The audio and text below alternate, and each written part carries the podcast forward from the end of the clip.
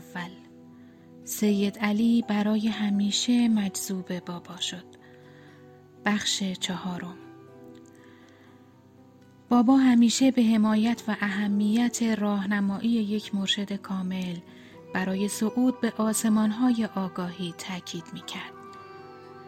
دستور بابا برای انتقال عبدالله به بیمارستان اشرام در اوج تجربه معنوی او بیانگر نگرانیش از وضعیت حساس عبدالله بود. ماهای ابتدایی سال 1307 بود که از زیربنای ضعیف اشرام حفاظت می شد.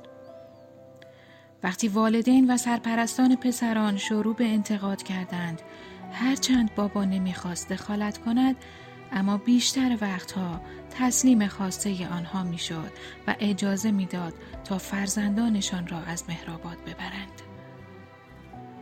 در اسفند 1306 بابا با توجه به تهدیدها تصمیم گرفت که شدت تحول درونی شاگردان اشرام را کمتر کند و این موضوع را کمی بعد از آخرین بازگشت علی از بنبعی اعلام کرد. هرچند بابا می‌خواست شدت تنش و ناآرامی در اشرام را کمتر کند اما آتش اشتیاق در پسران به راحتی خاموش نمی‌شد. حتی هنگامی که تغییر اوضاع برای آنها توضیح داده شد تعدادی از پسران همچنان از مقررات سرپیچی می کردند.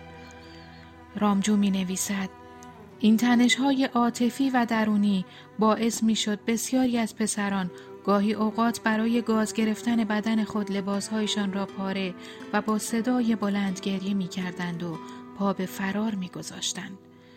آنها حتی حاضر نمی شدند به مرشد نزدیک شوند و مستقیما از او سرپیچی می کردند.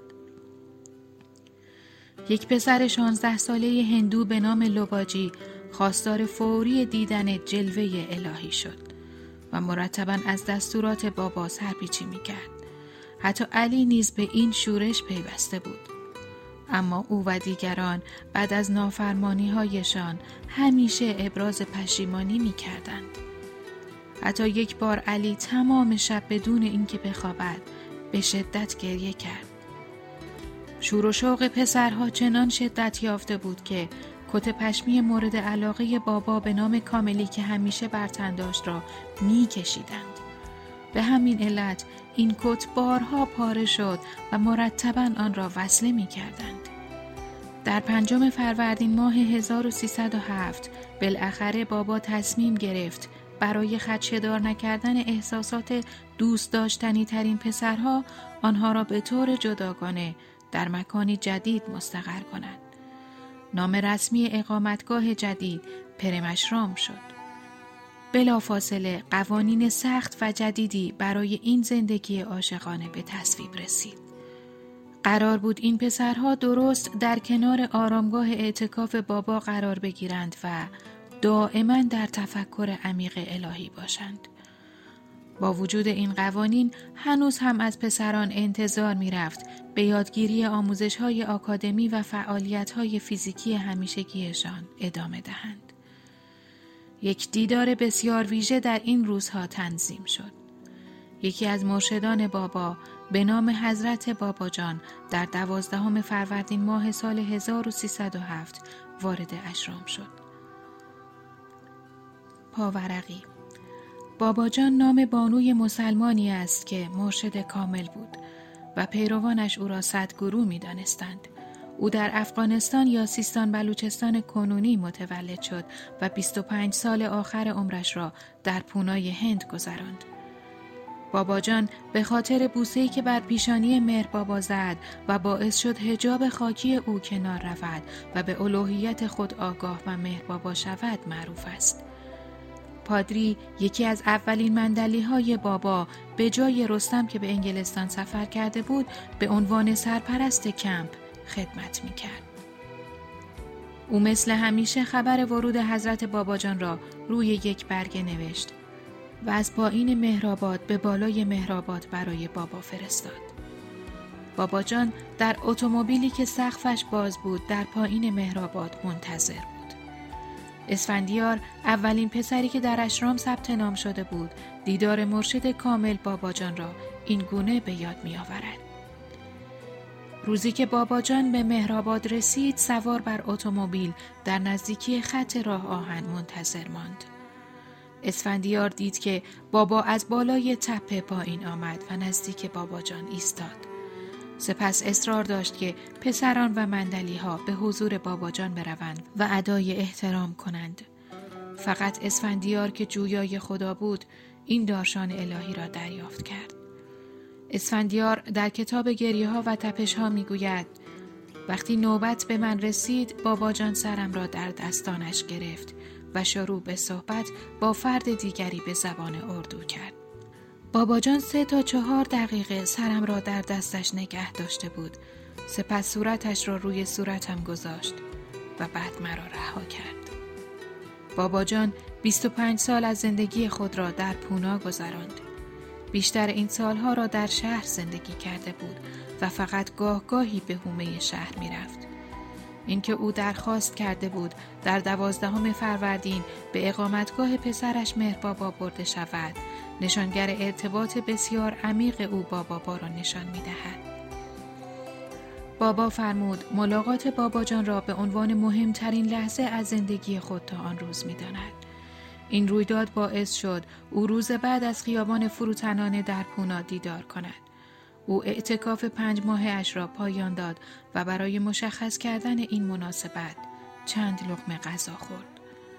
اگرچه مأموریت رستم در انگلیس برای ثبت نام پسران مسیحی در اشرام ثمری نداشت اما تماس شرق و غرب به زودی در زندگی بابا رخ داد. شنبه 25 فروردین 1307 رستم ابراز ناامیدی خود را این گونه نوشت. آینده پسران جوان در انگلستان اغلب با تصمیمات والدینشان در دوران کودکی رقم می‌خورد.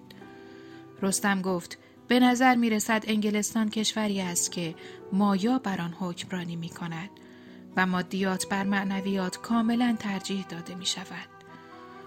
رستم با چند خانواده انگلیسی ملاقات کرده بود و به منازل آنها رفت تا برای هر کسی که نیاز به درک هرچه بیشتر معنویت دارد توضیحاتی ارائه دهد. بابا او را از انگلیس بازگرداند. اگرچه به نظر می رسید این مأموریت ناکام بوده اما در واقع زمینه تماس غربی ها با بابا از طریق ملاقات های رستم با یک طالب راستین حقیقت به نام مریدت استار فراهم شد. پاورقی رولان مریدت استار متولد هربرت کلوز تولد 29 دسامبر 1890 وفات 13 دسامبر 1971 شاعر انگلیسی بود که به معرفی مهر بابا به غرب کمک کرد. در طول این دیدار رستم در لندن با استار صحبت کرد. بدون آنکه بداند اولین پیوند بابا با غرب را در آنجا رقم می‌زند. احتمالا دیدار اخیر بابا جان اشتیاق بیشتر پسران را برانگیخت. زیرا آنها همچنان ناآرام بودند و این ناآرامی ادامه داشت تا پنجم اردی بهشت ماه که بابا تهدید کرد اگر پسرها به نافرمانی های خود ادامه دهند پرمشرام را تعطیل خواهد کرد. اگرچه برای افرادی که با بابا زندگی می کردند تغییر وضعیت ها معمولی بود اما این تهدید بابا برای پیروانش تعجب آور بود.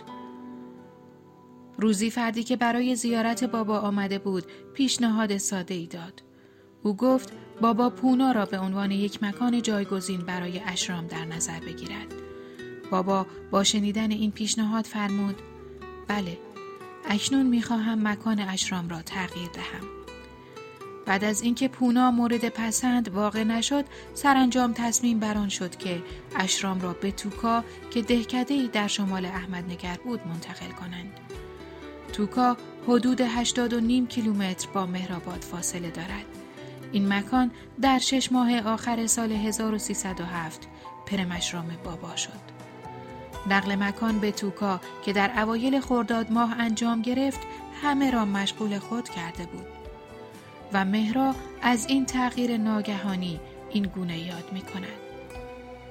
ما در بعد از ظهر گرم یک روز تابستانی بعد از یک رانندگی طولانی به توکا رسیدیم و بدون هیچ استراحتی در آنجا مستقر شدیم. وسایل بابا و خودمان دیک ها و قابلمه ها، فنجان ها و بشخاب ها را به سرعت مرتب کردیم. چون که صبح روز بعد باید برای پسران پرمشرام و مندلی ها آشپزی می کردیم. مهرا می گوید 25 تا 30 زن در آنجا اقامت داشتند. از جمله هندوها، پارسی ها و ایرانی ها. آنها هر روز ساعت چهار صبح بیدار می شدند و به سرعت مشغول پخت و پز برای صد نفر می شدند. بابا هم بسیار مشغول بود و همه چیز را زیر نظر داشت و به همه جزئیات رسیدگی می کرد. بعد از نقل مکان به توکا بابا همه چیز را زیر نظر داشت. حتی طعم آبها را آزمایش می کرد. او همزمان به کار روحانیش هم ادامه می‌داد. یعنی انتقال ارتعاشات روحانی برای پسران را شدت بخشید. بعد از مدتی پدر علی دوباره به اشرام جدید مراجعه کرد. حتما این جابجایی باعث نگرانیش شده بود. اگرچه حاجی پس از بازدید در روز پنج شنبه هفدهم خرداد ماه با اکراه و ناامیدی به خانهاش بازگشت اما اوایل مرداد ماه مجددا خواستار بازگشت پسرش از بمبئی شد. ولی باز هم در کمال تعجب بعدا موافقت کرد که پسرش مدت بیشتری در اشرام بماند. با این حال تصمیمات و عقاید متناقض حاجی فروکش نکرد و دوباره پس از مدت کوتاهی با یک نامه رسمی و قانونی خواستار خروج پسرش از اشرام شد. این اقدام قانونی باعث شد که بابا همزمان به افزایش ترفیع پسران هر دو اشرام مهر و پرم به سطوح بالاتر از درک معنوی بپردازد. بابا مرتب به پسران سر می‌زد و به طور جداگانه با آنها در مورد مراقبه صحبت می کرد. او درباره ساعتهای خواب آنها سوال می کرد و با سخنان دلگرم کننده و آغوشی گرم از آنها جدا می شد.